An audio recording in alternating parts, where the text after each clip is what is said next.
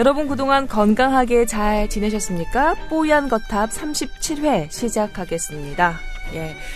아, 오늘은 또 뉴페이스가 오셨는데 뭐 정해진 식술에 따라서 등장인물 소개부터 해올리겠습니다. 조동찬 의학 전문 기자 나오셨고요. 네, 안녕하십니까. 네, 안녕하십니까. 네, 그리고 오늘은 새로운 얼굴이 옆에 앉아 계십니다. 아, 직접 본인 소개 부탁드릴까요? 네, 안녕하세요. 저는 서울 성모병원 정신건강의학과 전문의로 재직 중인 나혜란이라고 합니다. 네, 우리 나혜란 박사님. 어, 나와주셔서 감사합니다. 오늘 황혜진 교수님이 개인적인 사정 때문에 새해 첫 녹음인데 빠지셨어요. 그죠? 우리 옆에 이승훈 PD가 웃고 있는데 새해 첫 녹음인데 기념으로 이렇게 음, 빠져주셨습니다. 그래서 그 자리를 더 어, 예쁘고 더 능력 있는 예, 나혜란 박사님이 네, 이렇게 메워 주셨습니다. 아, 두 분에서는 어떤 관계신지? 네, 그 나혜란 선생님이 그 예전에 그 조선 조선일보 기자를 하셨어요, 약 전문 기자. 네, 의학 전문 기자. 네. 그때 이제 선후배 관계로 만난 아는 사이인 거죠. 음, 그러니까 의학 전문 기자계에서 네. 무슨 게 무슨 기 같은 게 있나 보죠. 모임 이런 거? 이렇게 있을 것 같지만 사실 특별한 게 없어요. 있을 것 같은데 그 자리에서 만나신 거 아닙니까? 있, 아니 그 자리에서 만나긴 했는데 네. 그 거의 만난 건 아니잖아요, 사실. 사실 네, 그렇죠. 그 자리에서 만난 건 아니고 음. 이분이 저희의 관계는 별로 중요하진 네. 않을 것 같아요, 사실. 레지던트 때 우리 임찬종 기자와 뭐 이렇게 안면이 있더라고요. 아. 그래서 이제 임찬종 기자와 임찬종 다른 분과 해가지고 자리에서 처음 본 거거든요. 그러니까 이분이 기자 되기 훨씬 전에 전문의 되기 훨씬 전에 사실은 아는 사이였었던 거죠. 음. 그때 한번 보고 그다음에 안 봤어요, 아예. 저는 평생 다시 볼 생각이 없었거든요. 그때 보면 어린 나이인데 되게 싸가지가 제가 싸가지가 없었어요. 제가 보기에는 이게 뭐 그러니까 뭐 본인이 정말 잘 맞으실 것 같아요. 본인이 뭐 좋은 의과대학 나오고 좋은 병원에서 트레이닝 받았다는 이 자만감이 그냥 그냥 말씀해 주세요. 어느 대학에서? 아니, 그러니까 삼성 성균관 의대 나왔고 네. 그다음에 삼성병원 트레이닝이고 그다음에 음. 정신건강의학과가 최고로 높은 거를 할 때 정재요. 정정할 네. 때. 높게 치닫고 있을 때 정신과 레지던트가 딱 되고 그러니까 세상에 이제 뭐 중요한 얘기는 아닌 것 같아요. 자기 것이냐? 저희 이런 소중한 정보들 네. 즐겨 듣고 있습니다. 아, 네. 아, 그렇군요. 아니, 두 분이서 이제 저희 녹음 시작하기 전에 잠깐 사담을 나누는 것을 잠깐 옆에서 지켜봤는데, 아, 그, 어제도 술을 같이 드셨던 건가요? 아니면 다른 아니, 자리에서? 저희 상당히 어. 바쁘기 때문에 서로 만날 시간이 이렇게 많진 않아요. 서로 각자의 업무들이 굉장히 바쁘기 그러니까 때문에. 그 의학 그 전문 기자들의 모임이 따로 없습니다. 거의 거의 안 봐요. 그런데 이분 같은 경우는 조선일보 의학 전문 기자 하시다가 지금은 다시 임상으로 어, 돌아가. 예, 서울 성모병원에 정신 건강의학과. 에서 네. 왜래도 보시고 이게 그 현장으로 돌아가신 거잖아요. 그렇죠. 그럼 조동찬 의학 전문 기자도 저희가 보내드려야 되나? 못 가요. 근데 어떻게 가능하셨는지 그게 궁금한 정신과는 거예요. 정신과는 가능하죠. 음, 손이 안 되잖아요, 이제. 손이 안 된다는 거는 술 때문에 떨어서 수술이 안 된다는 말인가요? 기술이 아니, 뭐 좀... 제가 어 그렇죠. 제가 만약 지금 다시 수술하는 의사로 돌아가는 거는 국민 보건상 민폐. 민폐. 맞지 않죠? 민폐. 제가 수술하는 걸 증명하기 위해서 의료계로 돌아갈 수는 없다고 저는 생각하고요. 눈 밑에 다크서클이 보이기 시작하네.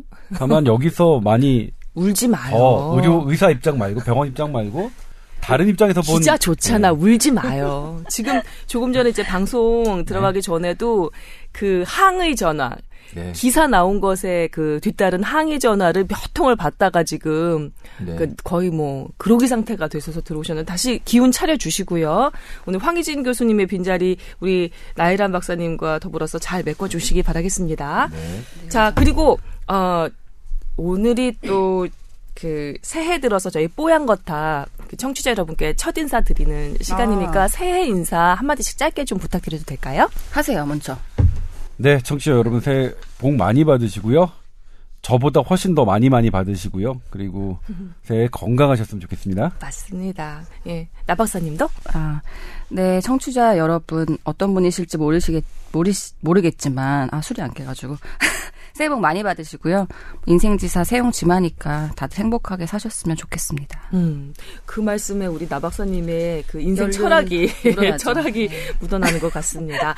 예, 뭐 저는 잠깐 건너뛰었는데요. 그냥 김소원 아나운서입니다. 예, 여러분 모두 아시죠? 자, 이렇게 사담 많이 해도 돼요?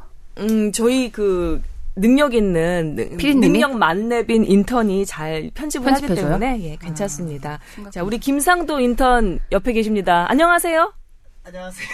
목소리 출연. 이제 오늘 또 여자친구에게 처음으로 구박한대요. 예, 구박한다고 하니까 우리 아. 기운을 실어줘야 됩니다. 그렇구나. 자, 저희 뽀얀 거탑 크게 전반부, 후반부로 나눠서 진행해 드리고 있습니다. 전반부는 마음과 그 정성을 담은 건강 상담인데요.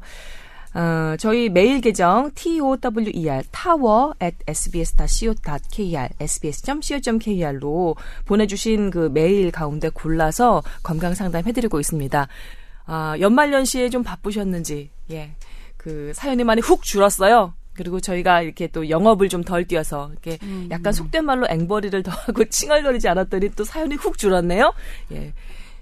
저희 계속 기다리고 있고요. 네. 사연 많이 보내주시기 바랍니다. 그 어느 매체보다 더 어, 감정이 푹 들어가 있는 그리고 어, 검증되고 또 아주 친절한 그런 상담해드리고 있다고 저희 자부하고 있습니다. 확실해요?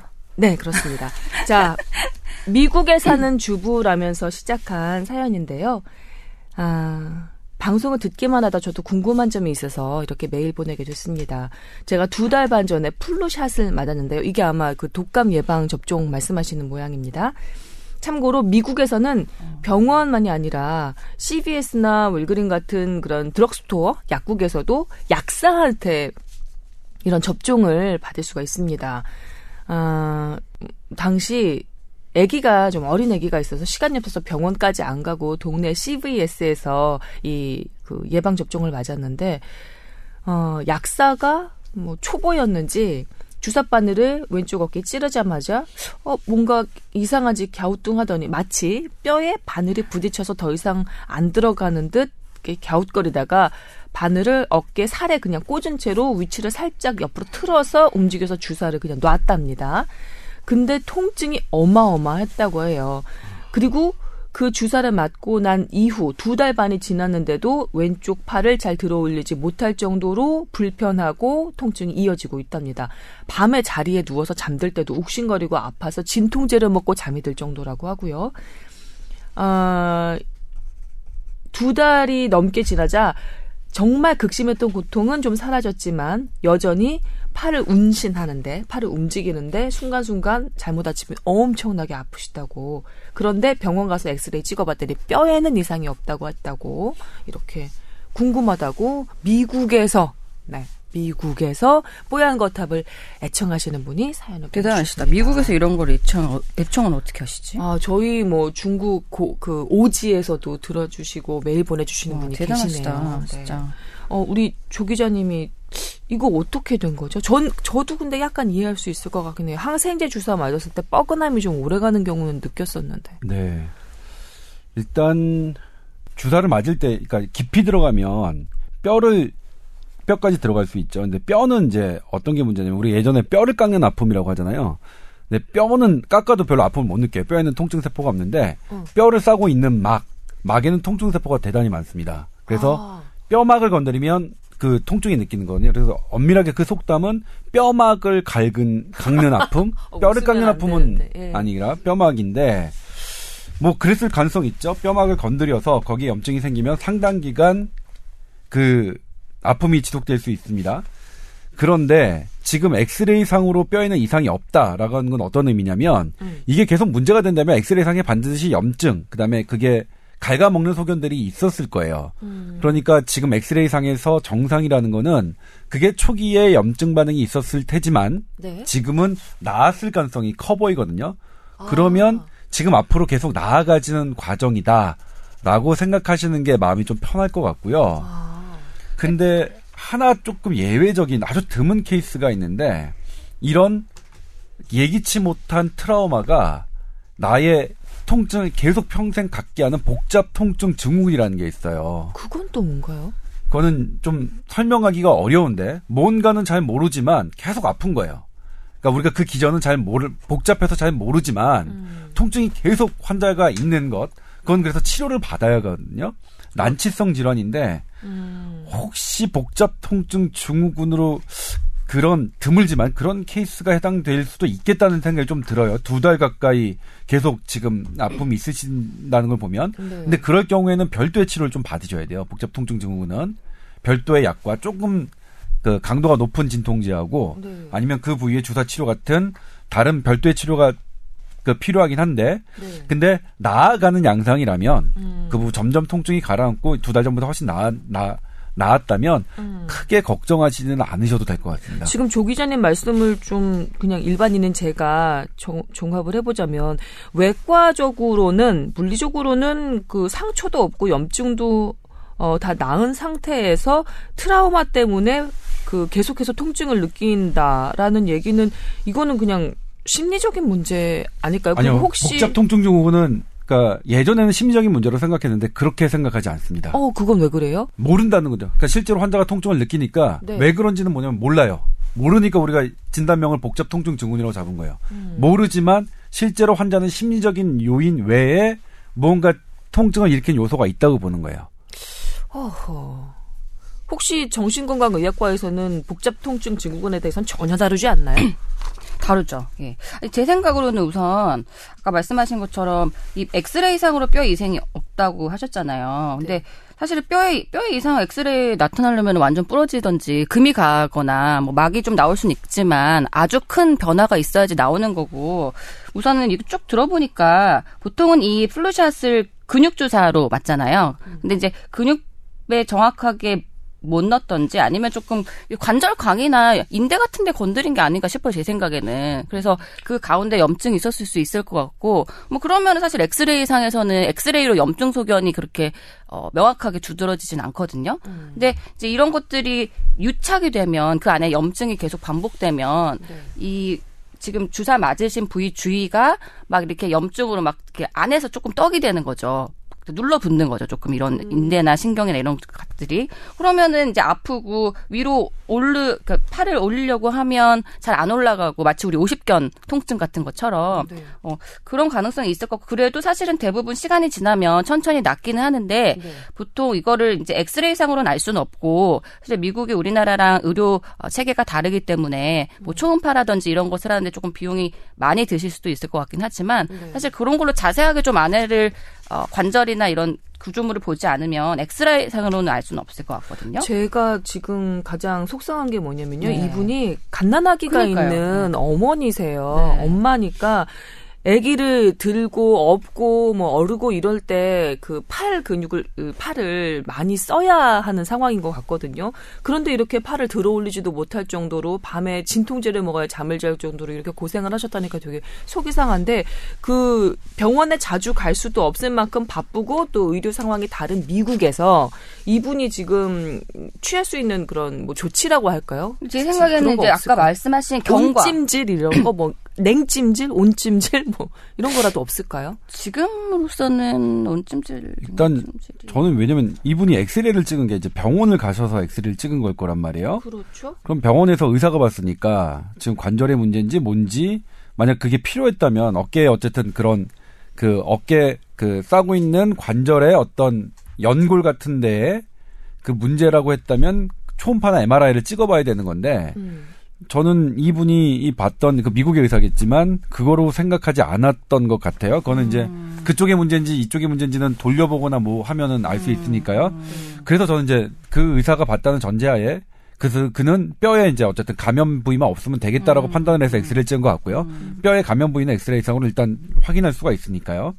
그래서 그렇게 말씀을 드린 건데 일단 그런 부분에 이 부분에 대해서는 따뜻하게 하는 게 더 좋습니다. 따뜻하게. 네, 복잡 통증 증후군도 따뜻하게 그 환부를 아픈 부위를 따뜻하게 하는 게 좋거든요. 물론 염증의 초기 소견에는 냉찜질이 되게 음, 중요해요. 음, 음. 그런데 어떤 진, 그 염증이 가라앉는 어떤 그 만성화된 시기에서는 음, 따뜻한 게 되게 좋거든요. 그래서 음. 따뜻하게 하시는 게 도움이 될 거다. 그다음에 어, 점점 가라앉고 있다면 네. 시, 이게 분명히 통증은 심리적인 부분과 연관이 돼 있으니 음. 나 나았고 있으면 나아갈 거다. 두 달 전보다 지금 현재 나아가고 나은 상태라면 네. 앞으로 두 달 후에는 더 나을 거다라는 생각을 좀 먼저 하셨으면 좋겠고 마음을 예? 마치 그렇지 않다. 어, 가끔은 두 달 전과 똑같은 강도의 통증이 온다라고 한다면 순간순간 팔을 잘못 움직이면 엄청나게 아프다고 여기 적어 주셨으니까. 네, 그것 때문에 사실 그래요. 그것 때문에 계속 다, 계속 네. 가시면 이거는 어 충분히 다시 검사를 하셔야 되죠. 하셔야 될 상황이고 아까 그 C, 어, CRPS 있잖아요. 그 복합 통증 증후군. 이제 이게 어 환자들이 이런 어떤 뭐 사고나 어떤 이런 사건 때문에 사건이라고 해야 되나 뭐라고 해야 되죠 이거를 뭐 그냥 어, 이런 이런 일 때문에 네. 유발되는 경우가 종종 있으신데 아까 네네. 말씀하신 것처럼 이 병원에 만성돼 만성화된 통증 때문에 이유를 못 찾거든요 끝까지 아. 그래서 어, 류마티스나 이제 이런 내과에 가셔서 만성적으로 통증약을 드시기도 하고 또 마취통증의학과에서 통증 치료를 받기도 하고 또 정신과로 오셔서 온몸에 있는 이유 없는 통증에 대해서 약을 드시기도 하는데 결론은 특별하게 물리적인 이유도 없고 그다음에 특별한 염증도 진행되지 않는데 너무너무 몸이 아파가지고 낫지를 않으시더라고요. 그래서 음. 이제 아까 말씀하신 것처럼 단순히 심리적인 요인이라고만 생각되지는 않고 음. 뭔가 염증이라든지 다른 반응도 있는 것 같기는 한데 그것만으로 설명하기는 좀 불충분하고 이제 이런 것들이 음. CRPS인데 생각보다 환자들이 이렇게 시작되는 경우가 종종 꽤 있고요. 그래요. 네. 한번 시작되면은 특별하게 치료를 하기가 어려운 경우도 있어요. 근데 음. 이 경우는 사실은 이제 아마도 저희 생각에는 이제 크게 기질적인 이상이 없으면 조금 더 지켜보시면 뭐 온찜질 같은 거 하시고 그러면은 음, 음. 좀 서서히 나아질 거라고 생각이 되고요. 이 복합 어, 통증 증후군 같은 경우에는 완전히 다른 종류의 질병이기 때문에 만약에 이걸로 바뀌게 된다면 굉장히 오랫동안 치료를 받아야 될 가능성은 있는 거죠. 근데 음. 지금으로서 이제 이렇게 어 나쁘게 부정적으로 새해부터 생각하실 필요는 없을 것 같고 그러게요, 새해부터. 어, 여기 미국에 계시니까 뭐좀 어, 미국에서 또 병원 가기도 쉽지 않으니까 제 생각에는 온찜질 좀 많이 하시고 그다음에 음. 약간의 이제 물리 치료, 자가 물리 치료 같은 걸 좀 하시면서 네. 경과를 지켜보시는 게 좋을 것 같아요. 맞아요. 지금 뭐 한 두 달 반 정도 넘어가셨다고 하시니까 아기 100일 정도 됐을 때는 그냥 뭐 아, 그런 일이 있었나 싶을 정도로 다 말끔하게 나으셨으면 참 음. 좋겠네요. 네. 그리고 하나 추가적으로 그냥 질문이 생각이 났는데요. 왜 우리 뭐 요통이니 어깨 통증이니 두통이니 뭐 이런 말씀 들으면 약간 좀 교양 없어 보이긴 하지만 뻑하면 그렇게 찾아오는 분들이 계시거든요. 그럴 때마다 그럴 때마다 진통제를 이렇게 쉽게 드시는 분들 계시거든요. 근데 진통제 그렇게 계속해서 습관적으로 그러니까 먹어도 별 지장 없는 건가요? 그 진통제가 두 가지 의미가 있는데요. 지금 그 정신과 약 같은 그런 느낌이 살짝 들거든요. 그런 부분이 있어요. 아, 진통, 있어요? 예, 실제로? 그러니까, 어. 아, 물론 진, 진통제를 많이 먹는다고 해서 어떤 거기에 중독되거나 어떤 정신 이상이 생기거나 그렇지는 않지만 네. 그 내가 어쨌든 조금 아픈 것에 대해서 먹으면 어쨌든 괜찮아지잖아요. 음. 그게 좋아서 자주 먹다 보면 이 그 위 위 같은 것들이 상하거든요. 위식도 이런 것들이. 진통제가 위를 상하게 해요. 네. 위장을? 예. 어. 그게 이제 대표적인 약입니다. 항생제도 아닌데? 항생제보다 더 그 위를 상하게 하는 그런 몰랐어요. 예, 그렇습니다. 네, 만성으로 드셨을 때요. 그럼 한 번 먹는데 그런 게 아니라 음. 오랫동안 매일 드시면 우리 뭐 저기 뭐 아스피린 같이 이런 이부프로펜 같은 계열은 위 점막을 손상시킬 수 있고요. 음. 또 이제 우리 타이레놀은 굉장히 안전한 약인데 음. 타이레놀 같은 것도 아주 많이 드시다 보면 간, 독성이요 어, 독성이 있을 수 있죠. 근데 이건 우리 많이 먹는 전제 하에. 음. 근데 확률적으로 되게 낮긴 합니다. 음. 타이레놀의 간독성은 뭐 이렇게 우리가 언급할 만큼 걱정할 만큼 이렇게 확률적으로 높지 않아요. 대단히 낮긴 하지만 있긴 있다. 네. 그다음 근데 또 문제는 뭐냐면 우리 제가 저희 친구들 신경외과 의사들이 얘기를 하면 음. 처음에 이제 디스크가 뭐 나오거나 음, 뭐 그렇게 허리 아프거나 다리 아프면 음. 먼저 약을 주거든요. 거기 약에 진통 소염제가 들어가요. 음. 통증도 가라앉히고 염증도 가라앉히는 약인데 네네. 보통 환자분들 우리나라 환자분들은 아 이거 약은 임시 그냥 통증만 없애는 거잖아. 약은 그러니까 치료가 아니잖아라고 안 드시는 분이 많은데 네. 이게 초기에는 염증을 가라앉히는 게 되게 중요하거든요. 음. 소염 효과가. 음. 그러니까 드셔야 됩니다. 우리 음. 그 우리 내 친구들이 제일 많이 얘기하는 거예요. 음. 왜 약을 안 드시는지 모르겠다. 항염 효과, 염증 가라앉히는 거 초기에 되게 중요한데 디스크가 터졌더라도 네. 초기에 거기에 염증이 생기기 때문에 아픈 거거든요. 음. 그래서 염증을 줄여 넣어야 정상 해부학적 구조의 그 데미지가 적어요. 아. 그래서 설명을 제대로 안 해주는 것 같아요, 사실. 뭐 저기 약사들이 아니 아니 의사들이 의사들이 왔을 때 이거 약 좀 먹고 지켜보자 아프니까 이렇게 얘기하면은 이제 조금 예민한 사람들 특히 이제 저희는 정신 건강 의학 적으로 좀 예민하신 분들은 음. 그냥 뭐 좀 내가 참아보지 이렇게 그렇지. 생각할 가능성이 높은데 이거는 진통 효과만 있는 게 아니라 초반에는 염증을 줄여주는 치료제다 같이 음. 먹어보자라고 하면 당연히 먹죠. 근데 이렇게 설명하는 사람 없잖아요. 저도 그렇게 그렇나요? 들어본 것 같진 않아요. 왜냐하면 그 진통 설명해 주십시오, 내 친구들아. 진통제에 대한 그런 거부감 같은 것이 있어 이겨내고 싶은 그런 아니, 마음이 되게 많아요. 참으면 그만이지라는 생각이 들기 여자들은 그 조금 생리 때 뭐 이렇게 이런 말을 해도 되나 팟캐스트에서? 아, 그럼요. 뭐, 뭐 하십시오. 뭔지 모르지만. 네. 어, 그래서 되게 뭐 그런 어 고통 통증이 많잖아요. 이걸 뭐라 네. 그랬지? 생리통이라고 하는 건가? 네. 아, 뭐 의학 용어니까.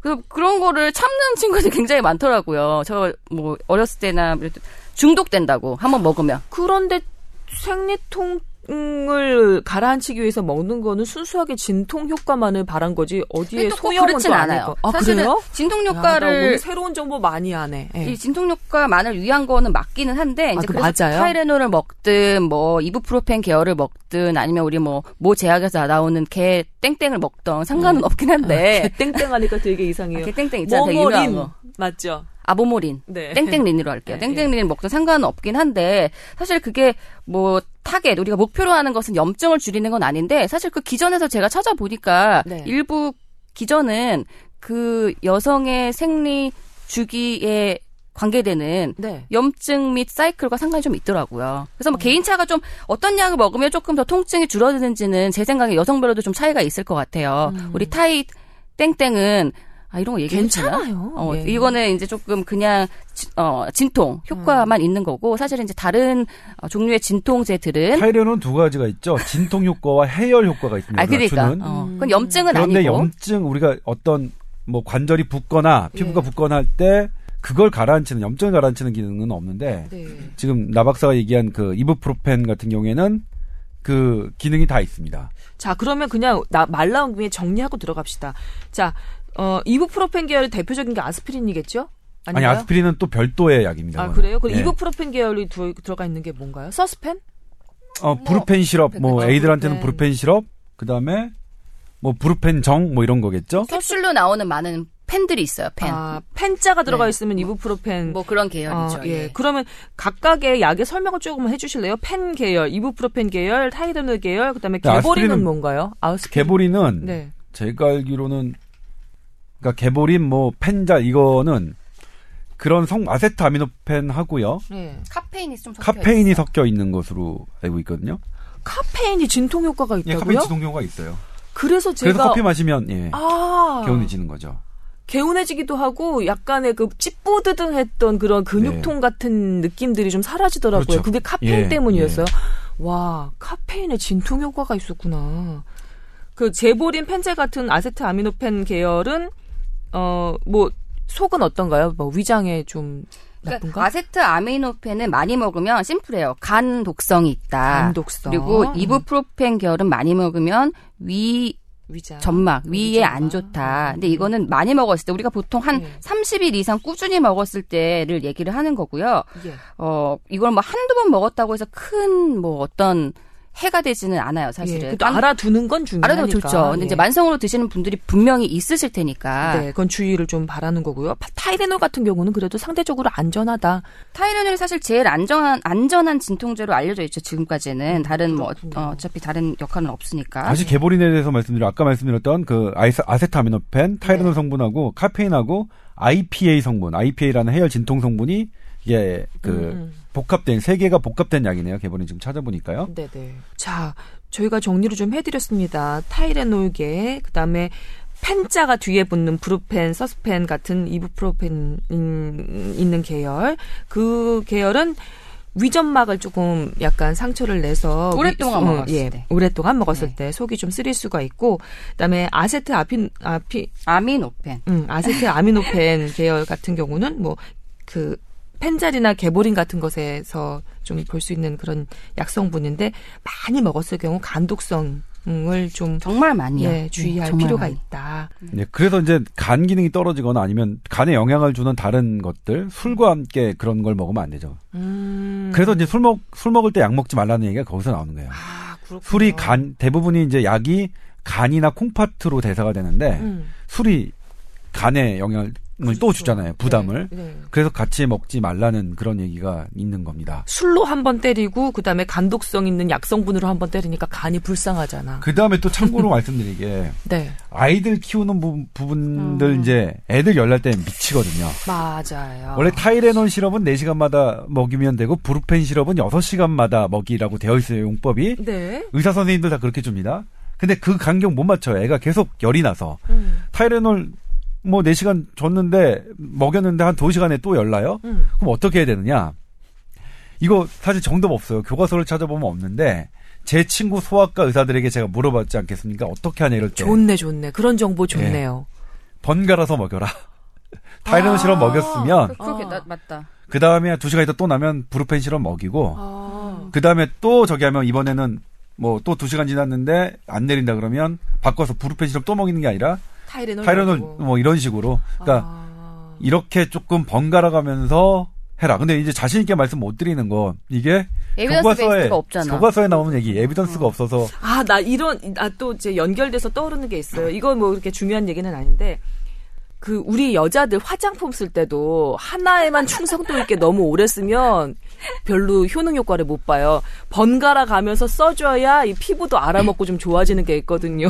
아, 니 근데 사실 저도 그래서 진통제 먹을 때 네. 나박사도 그렇게 해보지 그래요? 아 나는 그렇게 뭐 피부요? 네. 피부 그렇게 이미 많이 하고 있는 거예요. 좋아요. 아, 예, 우리 나 박사님 되게 아름다우신데. 잘 모르겠어서. 예. 아 잠깐 이거 됐고요. 음. 아까 그 진통제 얘기 있잖아요. 음, 음, 음, 저도 이거 아까 소아과 선생님들이 얘기하는 것처럼 네. 저도 사실 개인적으로 진통제 먹을 때그 음. 타이레놀 먹고 그 다음에 다음에는 이 이브프로펜 계열 먹고 음. 타이레놀 먹고 혹은 두 개 섞어 먹고 많이 하거든요. 왜냐하면 간도 생각해야 되고 우리 또 내 위도 생각해야 되기 때문에 그렇구나. 그래서 나만 하는 게 아니었네. 아 그렇구나. 어, 나는 이게 또 아름아름 다만 주의할 게 현장에서는 또 예, 예. 나만 다만 주의할 게 내가 듣고. 편두통을 갖고 있다. 어떤 악성 아. 두통을 계속 약을 복용해야 되는 두통을 갖고 있을 경우에는 약을 함부로 바꿔서 안 됩니다. 그때는 아. 약에 어떤 들어가는 반응과 이거를 되게 정밀하게 계산해야 되거든요. 음. 그러니까 그 이거는 이제 우리 일반인 악성 두통이 없는 일반인에 해당하는 얘기고 만약 이 진통이 뭐 어떤 악성 두통이 있다. 음. 그래서 그 의사가 해당 약물의 효과를 계속 봐, 야 된다.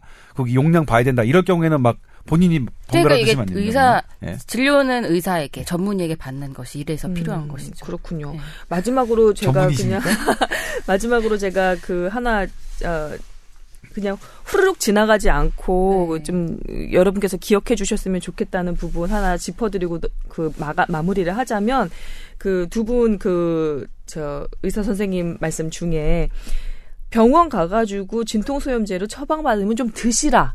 그냥 이게 통증을 참고 넘길 게 네. 아니라 여기에는 분명히 치료 효과가 있는 약성분도 들어가 있어서 조제를 해주시는 거니까 좀 드시라. 네. 것을 잊지 않고. 혹시 또 듣는 의사 선생님들이 계시면 좀 설명을 좀 해주시라. 그래. 네. 친구들아 설명해 주시라. 설명을 좀 해주시라. 바쁘시지만. 맞아요. 제 친구들 설명 잘해 줘야 돼요. 제 네, 친구 그 중요합니다. 그런 분들, 네. 선후배님들. 네. 그다음에 또 있어요. 그 댓글에 어, 뭐, 있어요? 댓글에 뭐냐면 그런 게 있구나. 어 자궁경부암 음. 예방 접종이 된다고 올해서부터 국가 사업으로 무료로 받을 수 있는데 네네. 그거 지금 알아보니까 받을 수가 없다. 그리고 자궁경부암 주사 부작용이 있다는데 그거 설명해 달라는 댓글이 있, 와, 있었는데요. 이건 진짜 의학 전문 기자님이 해결해 주셔야 되는 사안이다. 일단은 그렇죠? 네. 그것도 저를 딱 쉴이라는 분이에요. 조동찬 기자님께 질문 드려요. 음. 이렇게 만 쉬리?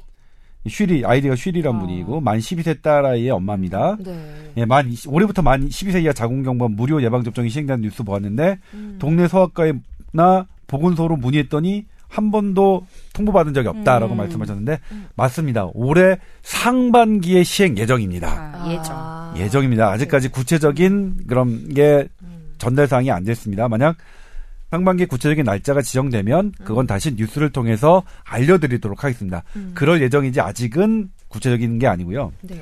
그다음에 자궁경부암 이게 부작용 이게 일본에서 시작됐거든요. 제가 어떤 증상인가요? 음, 부작용이라는 게 이제 뭐 나이드 여기에 자궁경부암 주사가 알루미늄이 섞여 있다. 근데 이 알루미늄 때문에 치매 증상이 올 수 있고 어. 그다음에 자궁경부암 주사를 맞아서 실신하는 경우 그런 것들이 생겼다. 이게 어디서 주로 나왔냐면 일본에서 그런 연구들이 발표됐고 네. 그래서 한때 좀 문제가 되긴 했었는데 네. 제가 결론부터 말씀드리자면 제가 이것과 관련돼서는 보도를 두 번 두 차례 해드렸고요. 네. 그다음에 취재 파일로도 한번 길게 써드렸는데 일본에서 주장하는 자궁경부암의 백신의 부작용의 근거는 없었습니다. 어. 그러니까 자궁 그러니까 알루미늄이 문제라면 자궁경부암 백신만 문제가 돼서는 안 됩니다. 대부분의 백신이 이 촉매제로 알루미늄을 사용하고 있습니다. 아, 네. 그리고 그 자궁경부암 백신에 들어가고 있는 알루미늄의 양은 1일 허용치의 20분의 1 정도 수준입니다. 오. 대단히 낮아요. 그리고 자궁경부암 주사 두 번, 아니면 세번 맞잖아요. 세 번 맞는데, 세 번 정도 맞는 알루미늄의 양으로 그 파킨슨, 뇌이나 아니면 뇌 치매가 일어날 가능성은 대단히 적어 보이고, 음. 실제로 그런 사례가 지금까지 보고된 예는 없습니다. 음. 그래서 자궁경부암 예방 주사를 부작용 때문에 걱정하실 필요는 없, 을것 같고 그리고 우리가 의학적으로 이제 대규모 연구를 통해서 확인된 건 자궁경부암 예방 주사를 맞는 게 이득이다. 음. 맞지 않는 것보다 네. 그거는 이제 confirm이 돼 있고요.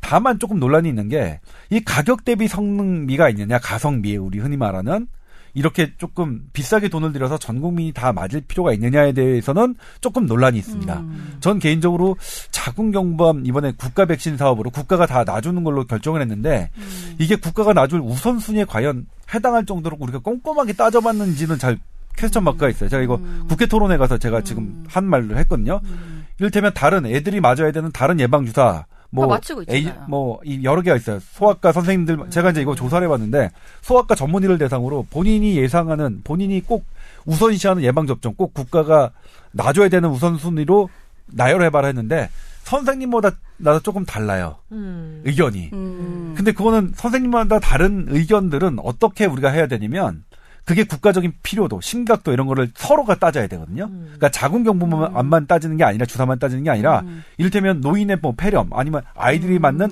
항암제 음. 이런 거 있잖아. 음. 그런 것들과도 사실은 그 첨예하게 아주 이런 문제 같은 냉정하게 경우는 이제 선후의 문제 그러니까 우선해야 될 것을 어디에 가치를 더 두느냐에 대한 네. 토론이 있어 줘야 되는 건 그래서 이제 뭐냐면 이 자궁 자, 자궁 경부암 백신 그 당시에도 이제 그걸 연구하신 분이 직접 프리젠테이션 하셨는데 음. 이게 어쨌든 맞으면 좋긴 하지만 아, 신약 새로운 소아 암 항생 그러니까 그 항암제보다 더 우선되느냐 하는 것들은 사실 연구되지 않았거든요. 저는 그래서 음. 개인적으로는 물론 이미 시행된 거기 때문에 네. 어 이거 공짜로 마실 수 있는 연령 12세 이하의 여성 그 딸을 두신 분들은 다 마치셨으면 좋겠어요. 음. 일단 이미 된 거니까. 근데 무료죠 이제. 예, 12세 이하 아직 뭐 날짜가 확정된 건 아니지만 예. 네. 12세 네. 이하의 아이를 가지고 있는 네. 여성. 네. 아니 아니 12세 이하의 여성은 아니죠. 그게 아니죠. 그렇죠. 12세 이하의 여성 보니까 딸만 되는 거예요 무료는. 음. 어. 엄마는 안 되고. 엄마는 안 된다고. 음. 엄마는 안 되고 예. 그래서 애들만 된다. 애들만. 어, 어. 그래서 마치시는데 사실 미국 같은 경우는 남성들도 맞아야 되고 남성들에게서 뭐 그렇죠. 전염되어 네. 오는 네. 것이 아니 우리들도 남성 맞을 수 있어요. 네, 그런데 미, 무료로 해주냐고. 근데 아니죠 돈 내고 맞아요. 미국도 남성은 무료가 아닐 거예요. 음, 그래요? 네. 근데 12세 미만의 무료는 괜찮은 것 같아요. 왜냐면 이게 여성 모든 여성을 대상으로 한다면 사실 아까 말씀하신 것처럼 이제 우선순위에서 우리가 음. 뭐 노인 폐렴이라든지 뭐 신약 뭐 항암 뭐, 뭐 여러 가지가 있겠지만 암 중에서 예방을 명확하게 할 수 있는 이 음. 치료 그러니까 예방제가 이 가다실밖에 없잖아요. 음. 어, 그렇기 때문에 저는 사실 가다실 특정 상품 서바릭스도 같이 어, 얘기해죠 서바릭스 N 가다실 이거 이렇게 큰일 나 내가 지금 시달리고 있는 이유가 그렇죠. 그러니까 네. 근데 저는 네. 정말 정말 시달리고 있는 이유가 바로 그거였죠. 아 저는 되게 초기에 맞았는데 사실 우리나라에서 여성 암 1위가 예전에 자궁경부암이었고 어. 이거를 이제 우리가 팝스미어 하면서 굉장히 낮아져서 사망률도 떨어지고 암이 순위가 확 바뀌었는데 이렇게 예방할 수 있는 게 유일한데 12세 미만에서 음. 해주는 건 저는 아, 효과로 보기에는 짱이다. 아, 그러니까 저는 뭐냐면 암 예방 효과로 보기에는 그 짱이다. 논란에서 효... 자궁경부암만 얘기를 한다면 음. 반대할 사람 아무도 없어요. 자궁경부암 예 우리가 그러니까 자본이 절대적이다. 우리 우리가 국가가 갖고 있는 돈이 무한대 무한대라서 자궁경부암 무료로 해줄 거냐? 그럼 당연히 찬성하죠. 근데 우리가 돈은 유한하잖아요. 자, 그러니까 근데 저는 저는 이렇게 다른, 생각해요. 다른 그 일단 복지가 한번 들어가면 다시 무르는 거는 사, 거시, 어, 어. 사실상 불가능하잖아요. 이왕 추진되어 있는 거니까 잘 시행이 됐으면 좋겠고 정착이 됐으면 좋겠고 돈 더 많이 벌어서 또 시급한 그런 그래요. 접종 12세 미만은 되게 잘 된 거고 그 이상 이제 확대할 수 있는지 없는지 아동 항암이든 어, 그 노인 폐렴이든 더 네. 열심히 하는 것으로 합시다. 네. 자 네. 오늘 그렇게 좀 정리를 해보고요. 예. 자 전반부 또 이렇게 저희가 정리가 되네요. 전반 이게 저 이게 전반이에요? 예, 전반부입니다. 이제 후반부에 우리 그 나이란 박사님 또 네. 이제 그 활약을 해주셔야 되는데요. 아, 다시 한번 말씀드리겠습니다. 뽀얀 거탑 저희 여러분의 건강 상담 또 여러 가지 그 방송 관련한 얘기들 어, 뭐 댓글로도 좋지만 좀 길게 보내주실 분들은 메일로 보내주시면 정성스럽게 아, 저희 읽고 있습니다. t o w e r 골뱅이 sbs.co.kr 타워 at sbs.co.kr입니다. 기억해 두셨다가 생각나면 그냥 예 저희 진입 장벽 같은 거 없는 그런 쉬운 방송입니다. 얼마든지 보내주시면 좋겠고요. 저희 이렇게 예, 질척거리는 거 아니에요? 네 여러분의 사랑 먹고 자라는 뽀얀 거탑입니다. 기억해 주시기 바랍니다. 자 후반부로 넘어갑니다. 자,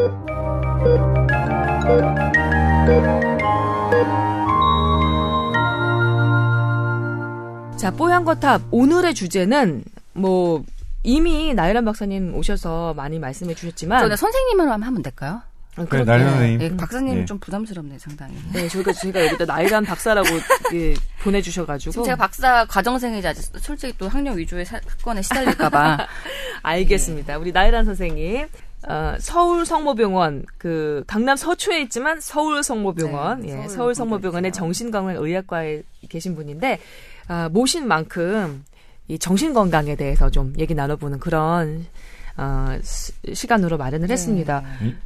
어, 네. 어떤 것들을 좀 여쭤봐야 되나? 사람들이 주로 상담하러 온 것들은 요즘 어떤 것들인가? 정신이 네. 건강하기 위해는 어떻게 해야 하나? 너무 어려운 질문 너무 많아요. 제가 전, 음. 예, 오늘 주제를 이제 신경 쓰지 않고 사는 방법을 정한 이유가 네. 제가 얼마 전에 저희 이제 팟캐스트 초기에 그 참여하셨던 최원석 부장 계시잖아요. 네. 최원석 부장 책상에 신경 쓰지 않는 법이라는 책이 있어요. 음. 그리고 눈에 확 띄는 거야. 저거, 저거라도 읽어봐야겠다.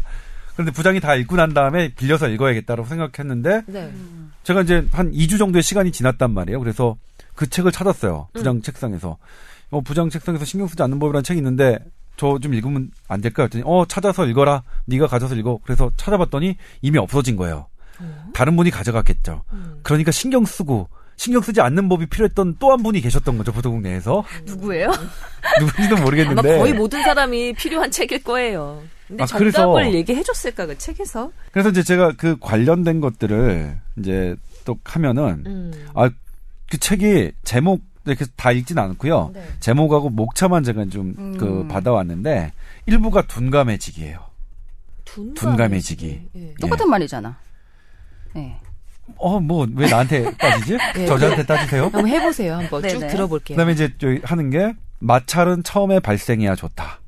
어. 음, 그렇지. 어. 그럴 수 있죠. 모르는 것은 모른다고 하면 된다. 어. 네. 그다음에 참견은 친절하게 받아 넘긴다. 아 이거 되나요? 참견은 음. 친절하게 받아 넘긴다. 참견? 음. 씨부란, 정말, 정말 얘기인데. 자, 네. 그것도 네. 우리가 진짜 참견을 받는 입장에서는 그렇잖아. 잘 알지도 못하면서. 그쵸? 음. 근데 뭐, 잘 알 수 있는 사람이, 그렇게 따지고 보면 잘 알 수 있는 사람이 있을까도 싶어요, 나에 대해서. 음. 그러니까, 모든 참견하는 사람은 잘 모를 수밖에 없는 거죠, 생각해 보면. 음. 뭐 이런. 그 다음에 2부가, 그것은 당신의 지나친 생각, 이렇게 돼요. 아. 또, 네. 또. 그 다음에 이해, 그 내용 중에서 이제, 이해해 달라는 마음이 그것을 작게 만든다. 그러니까 이해해달라, 상대방을 이해해달라는 마음, 그런 걸 갖지 말라는 뜻 같아요. 어. 그 다음에 배신은 당연한 것. 저는 배신은 죽음이거든요, 제 인생에. 배신하면 그냥 뭐, 뭐, 끝장입니다. 배신, 제일, 제일, 제가 제일 싫어하는 게 배신인데. 배신은, 아니, 배신은 당연하지라고 썼어요, 여기다가 심지어. 또, 또. 네. 그 다음에, 뭐냐면, 3부가 우울할 때는 이렇게 생각한다. 음. 뭐냐면 실패를 많이 경험한 사람은 상냥해진다. 음. 아 실패를 많이 경험한 사람은 상냥해진다. 음. 제가 앞서 어, 나 그 퉁명스럽더라도 실패 경험 쉽지 받았냐면 항의 전화를 제가 처음에 받을 때는 저도 참 많이 받는 건 아니에요. 1년에 한두 번 정도 받는데 음. 처음에는 저도 다 싸웠어요. 음. 근데 지금은 올해 오늘 같은 경우는 다 아 예.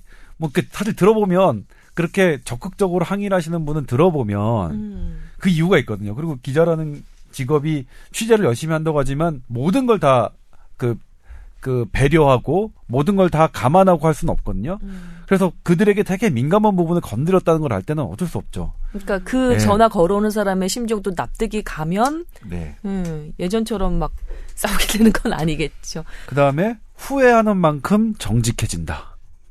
그러니까 뭐 우리 만약 행복의 조건 뭐 후회하지 마라 뭐하라 그러는데 음, 나 선생님 계속 받아 적고 계신데 이제 하나하나 코멘트 해주실 건가 보다. 그죠? 아니, 아니. 후회하는 만큼 정직해진다 네. 있고요. 그다음에 이제 4분은 비교하지 않는다, 책망하지 않는다, 미루지 않는다. 뭐 이거는 뭐 이전에 나왔던 네. 뭐 그런 얘기들 같아요. 예.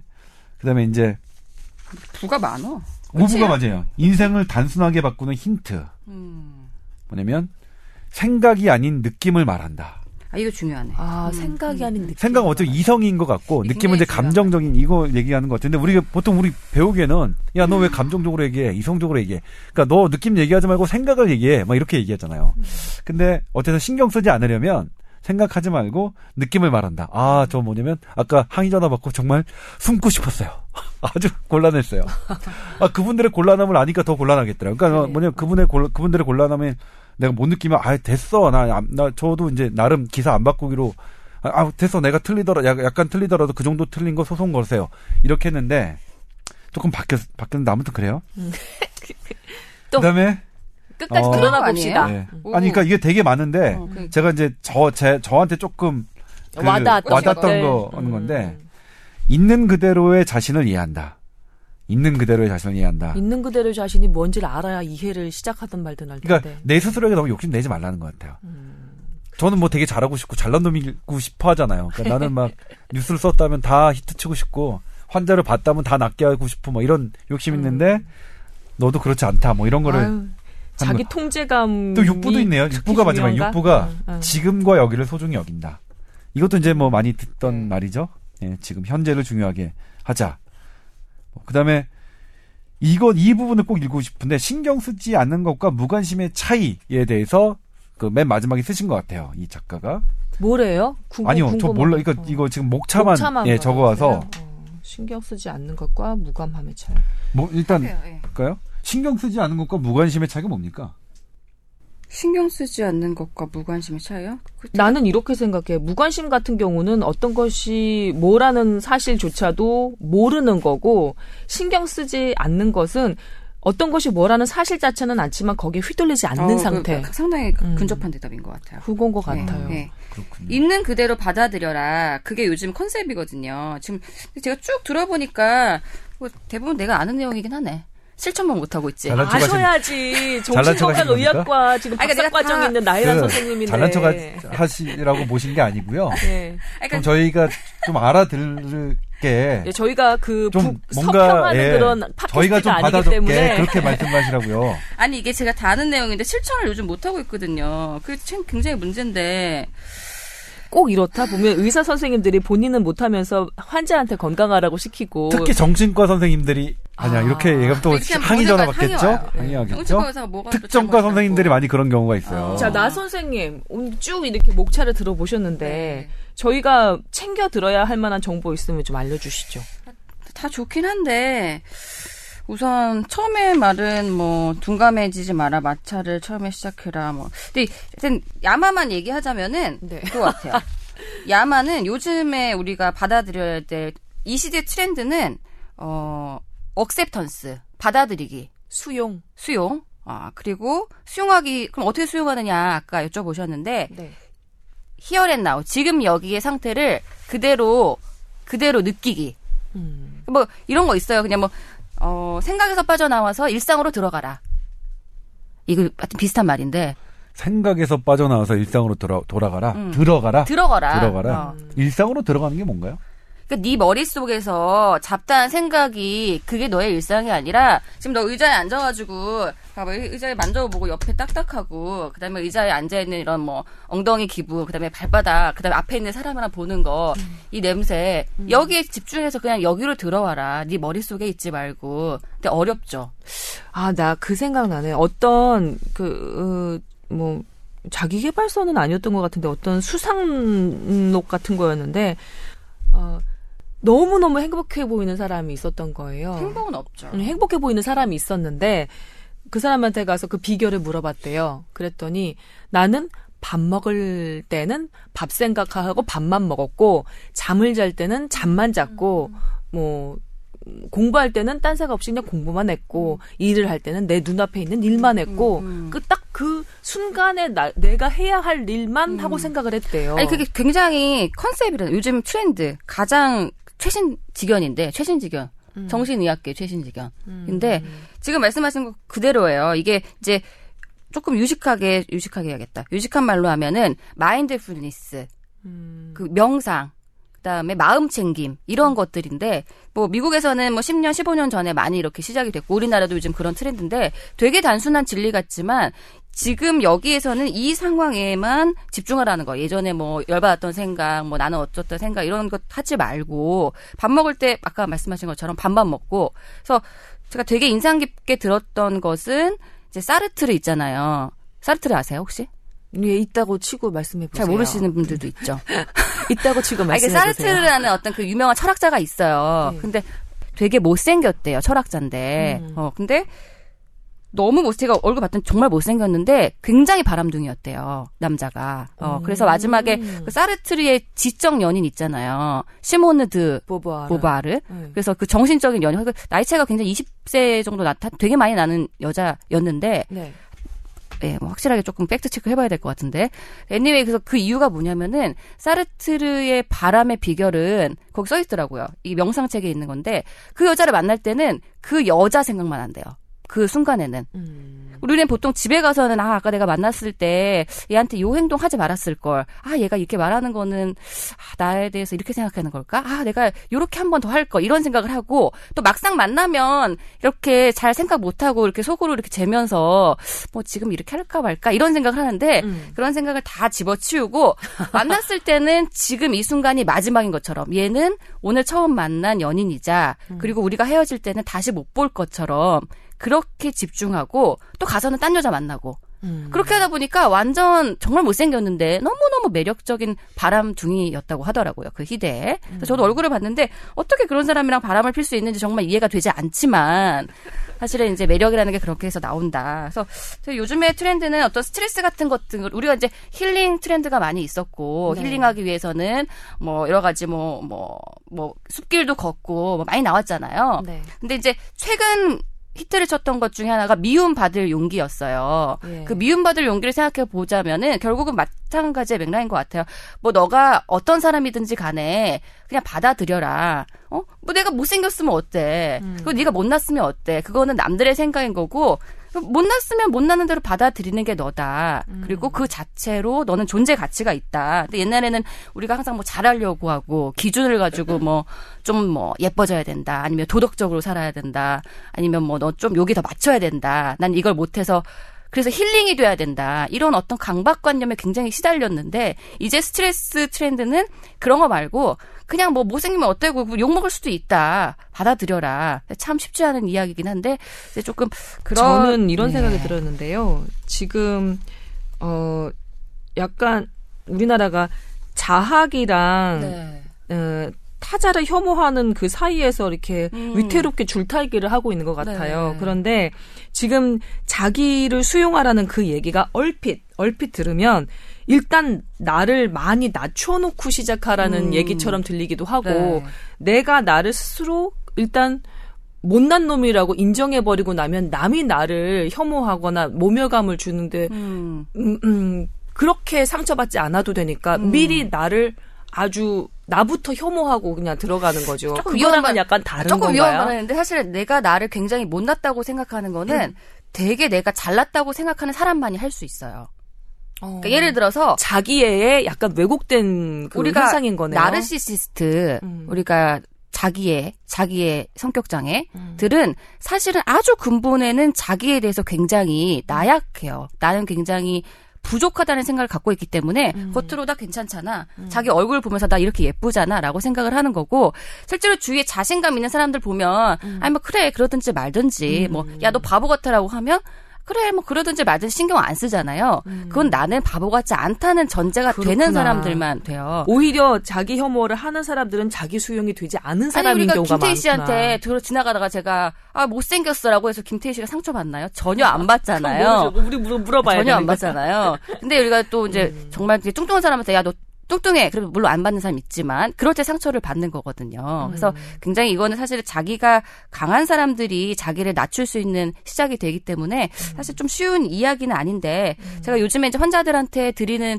얘기 중에 하나가 어떤 굉장히 안 좋은 기억, 안 좋은 생각들이 나거나 음. 어떤 부정적인 감정이 떠오를 때 뭐 이런 식으로 생각해 건 괜찮을 것 같아요. 내 머릿속에 아주 거대한 영화관, 우리가 음. 영화관인데 영화관에서 이제 장면들이 쭉쭉 지나가잖아요. 음, 그것처럼 내가 지금 나쁜 생각을 하는 하는데 음. 그 장면이 왼쪽에서 오른쪽으로 스크린에서 쭉 구름처럼 지나갔다. 그래서 음. 내가 지금 생각을 하고 있지만 이게 쭉 지나간다. 예컨대 내가 어제 어, 상사가 나한테 아 너 정말 더럽게 일 못한다라고 해서 정말 기분이 아주 아주 뭐 같지만 그 생각을 지금 했는데 이게 쭉 지나간다. 그리고 나는 비워져 있다. 나는 깨끗하다. 음. 이 부정적인 생각은 내가 아니다. 나는 어제 그냥 그 생각을 했을 뿐이야. 어머 명상이랑 너무 비슷해요. 네, 이게 그러니까 사실 요즘 내가 느끼는 느낌들, 내가 하고 있는 이 생각이 과연 나인가? 그건 내가 아니죠. 아, 생각은 생각이고 그것은 내가 아니다라는 것이 명상의 시작이더라고요. 맞, 습니다 아, 네, 네, 비슷하네. 네. 네. 아, 요즘 스트레스 관리 핵심이에요. 굉장히 팁, 노하우. 음, 한 좋은 말씀들 많으셨는데 어떻게 못 들으셨나요? 원래 잘하세요. 혼자서 잘하시기 때문에 네, 안 들으세요. 항의 전화를 또 해결하고 오시느라고 우리 네. 조동찬 여정모 기자가 자 어느덧 우리가 거의 한 시간 가까이 어, 시간이 많이 예, 음, 그 녹음을 진행을 하고 있습니다. 어 이거는 정말 일반적인 질문인데 네. 해결을 해고 해 주셨으면 좋겠어요. 그냥 왜 우리 정신과 문턱이 높다고 그러잖아요. 정신과 네. 병원 네. 문턱이 높다고 가, 기 전에 이게 좀 뭐랄까 주저하게 되고 그렇죠. 망설이게 되고 네. 보험 네. 드는데 좀 이렇게 약간 손해 보는 거 아닐까라는 생각이 음. 들기도 하잖아요. 어, 실제로 이게 정신과를 찾아보려는 마음이 들지만 머뭇거리고 있는 분들에게 음. 한마디 해주시길래요? 음. 머뭇거리는 분들 많이 오셨으면 좋겠어요. 음, 그러니까 거기에 붙여서 더. 아니 뭐 근데 또 뭐 여러 가지 걱정되시는 것들 진료 기록이나 이런 게 어, 걱정이 되시면 사실 이거 다 우리가 이렇게 좀 어, 융통성 있게 처리할 수 있는 방법들이 많이 있거든요. 그리고 뭐, 거, 예를 들면 뭐 예를 들어서 진료 기록에 한 줄도 뭐 그냥 뭐 아주 구체적인 개인 정보 우리 개인의 이야기 있잖아요. 뭐 그런 거 말아달라. 어, 나지 않고 어. 그냥 그 분의 뭐 예를 들어 우리가 뭐 불면 뭐 잠을 잘 못 잔다든지 음. 뭐 최근에 뭐 여기 떨어졌다 이런 아주 이제 어, 러프한 아주 개괄적인 이런 것만 남길 수도 있기 때문에 이제 너무 사생활이 노출되는 거 걱정하시는 분들도 많고, 어, 어 그리고 두 번째는 질병명도 사실은 우리가 뭐 병이 정말 심각한 분을 없다고 할 수는 없지만 음. 우리가 이 질병명 정신과 질병명은 F 코드라는 그 코드가 붙어서 보험에서 문제가 되거든요. 근데 네네. 어 요즘에는 어그 Z 코드라는 일반적 의학적 상태에 대한 네. 어, 질병명 코드가 있기 때문에 이제 그것으로 어. 가름할 수 있는 음. 창구도 있고 해서 그 나이란 기자가 기자할 때 그 Z 코드에 대해서 F 코드의 문제에 대해서 기사를 썼죠. 많이 썼었죠. 한 번 썼어요, 한 번. 음. 한번 썼나요? 여러 여러 번 논의는 했었지만. 정신과 네. 진료비는 많이 비싸요? 진료비가 너무 싸다고 하면은 욕 먹겠죠. 아, 음, 비싸진 비싸요? 않고요, 사실은. 어느 정도나 돼요? 그냥 그 일반적으로 내가 뭐 불면증 때문에 가서 약을 타 먹고 진료를 받았다. 어느 정도? 정신과 진료비가 다른 돼요? 진료비가 와의 차이점은 보통 15분 미만의 경우에서는 네. 어 약간의 상담비가 추가가 되고요. 음. 근데 그 상담비가 보험이 되는 경우가 대부분이기 때문에 어 정신과 진료도 보험이 되나요? 네, 진단명을 붙이면 보험이 되죠. 아, 그래요. 그럼 F 코드예요, 그거는? 아니 꼭 그렇지는 않습니다. 아, 네. 그리고 15분 이상일 경우에 이제 사람들에 따라서 오랜 상담, 뭐 45분까지의 분석을 받거나 상담을 받는 거는 네. 조금 병원비가 차이가 있을 수 있지만 15분 미만은 대략적으로 대략, 얼마? 대략적으로 이게 병마다 좀 차이가 있어서 그냥 네. 개, 개, 아, range 보험수가에 있어서는 만 원 미만입니다. 아, 그래요? 제가 이제 이 코드에 대해서 음. 말씀을 드리자면, 아까 F코드, 정신과병 코드가 진단명으로 맡으면 보험이 안 된다는 말은 뭐냐면, 음. 내가 암보험이나 개인적인 뭐 생명보험이나 이런 보험이 안 된다는 거예요. 내가 정신과병이 있다고 암에 안 걸리, 암을 대비하지 말라는 건 좀 이상하잖아요. 음, 음. 그러니까 근데 그런 건 왜 생겼느냐? 그게 편견인 거죠. 그러니까 그분들이 잘 안 가려고 하는 이유는 음. 음. 정신과 병원에 흔적을 남기지 않으려고 하는 이유는 여전히 우리 사회에 사회에서 정신병에 대한 편견이 있기 때문이라고 저는 생각하거든요. 음. 이를테면 공무원 임용 기준도 청와대에서 무슨 뭐 어떻게 들어가는 기준도 음. 정신병적 코드가 있으면 안 되거든요. 음. 이걸 사실은 관련 단체에서 문제를 삼았어요. 그래. 근데 여전히 그런 건 뭐냐면 그렇다고 우리가 정신병력 있는 사람을 공무원으로 뽑을 수 있, 그러니까 뭐 청와대에 뽑을 수 있는 거 아니지 않느냐 이런 논리가 더 강해서 그런데 음. 사실 엄밀하게 얘기하면 뽑아야죠. 위에서부터 그런 편견을 없애야 음. 되는 게 저는 맞다고 생각했는데 그런 부분이 있다. 상당 부분 그 F 코드를 가 있으면 다른 생명보험사나 암보험사에서 받아주지 않으니까 이걸 뒤로 하는 이걸 감추는 일반적인 Z 코드는 그냥 정신과전 벽면이 안 나는 코드거든요. 배려하기 위한 코드가 생긴 것도 사실은 편견 때문에 있는 거다. 근데 음. 지금은 뭐냐면 그런 편견이 그러니까 지금 완전히 없어진 게 아니라서 네. 그 받으실 수 있기 때문에 이런 장치들이 마련돼 있으니까 그러니까 불이익을 좀 없애기 위해서 Z 코드라는 편 그 뭐랄까 돌아가는 길을 마련하긴 네. 했지만 사실 우리가 지향해야 할 점은 F 코드를 들고 달고도 당당히 뭐 보험도 별그 그렇죠. 손해 보지 네. 않고 그다음에 여러 가지 어그 임용이나 아니면은 뭐 취직을 하는데도 음. 별 지장이 없는 사업에 아니 근데 이게 총기 소지라든지 아주 위험한 일부 질환에서만 문제가 음. 되는 거고 사실 그렇게 정신이 맑은 사람이 제가 봤을 땐 별로 없어요, 솔직히. 그런 부분만 더 많이 보시니까 아니, 더 그럴 수도 있고요. 너무 이렇게 네. 하는 거는 제가 봤을 때 너무 낙인인 것 같고 아 그리고 올해부터는 좀 다른 얘기지만 정신과 질환에 대해서도 음. 실손 보험이 적용이 되거든요. 그래서 네네. 어, 참고로 예, 알고 계시면 훨씬 문턱이 낮아지는 거를 예, 참고로 어, 하나 더 네. 정신과 약 먹는 것에 대해서 여전히 부정적인 아, 그런 정말 이것 때문에 계신 분들 많아요. 살이 찐다든지 아니면 내성이 생긴다든지 아니면 습관이 된다든지 네, 이런 식으로 네, 생각하시거든요. 네. 한마디 해주시죠. 우선은 약을 안 먹는 것보다 먹는 게 나으니까 저희가 권유를 드리는 거예요. 아주 극단적으로는 약을 안 먹어서 우리가 자살을 한다든지 아니면은 음. 내가 굉장히 행복하게 했을 수 있는데 하루 왼종일 머리 싸매고 누워 있는 것보다는 훨씬 낫겠죠. 음. 이제 그렇게 하면서도 이거 중독되면 어떡해요? 음. 습관되면 어떡해요? 그러니까, 이렇게 걱정을 하시는데 아 그러면 1년 동안 머리 싸매고 누워 있는 것보다는 약 먹고 행복하게 사는 게 낫잖아요. 음. 그래서 단순하게 말씀을 드리는데 사실은 중독이 되거나 이런 경우는 많이 없어요. 일부 어 우리 향 정, 그러니까 항정신병 약물 중에서 음. 어, 향정신이죠. 항이 아니라 향정신병 네. 약물 중에서 가능성이 있다고 나와 있는데 마약류로 분류되기 때문에 음. 근데 그것도 중독되기 쉽지가 않아요. 음. 그 오히려 통증 환자들이나 만성 암 치료에서 더 많이 쓰이지 중독되는 음. 경우도 없고요. 또 한 부분은 어떤 생각이냐면 내가 의지가 있으면 이겨낼 수 있다. 제가 이제 굉장히 일반 상담에서는 많이 듣는 말인데 네. 의지랑은 사실 별개라고 생각이 돼요. 그래서 음. 저희는 이제 어, 카톨릭 학원이기 때문에 또 주님의 뜻을 받아서 제가 의지를 이제 어, 이겨내야 되는데 약을 먹으면 참 그 죄책감이 든다라고 해서 주님도 그거를 나쁘게 생각하시지는 않을 것이다. 저 그렇게 얘기, 이렇게 해서 치료하고 빨리 나아서 행복하게 살면 주님도 행복하실 것이다. 음. 그 얘기를 하는데 우리 길 잃은 어린 양이 행복해지는 거를 우리 주님도 바라실 아, 주님도 테니까. 원하시죠. 그렇죠? 그거는 예. 우리가 제가 네. 주변에서 이 정신과 치료를 받은 사람을 보면서 느낀 거였는데요. 네. 이런 느낌입니다.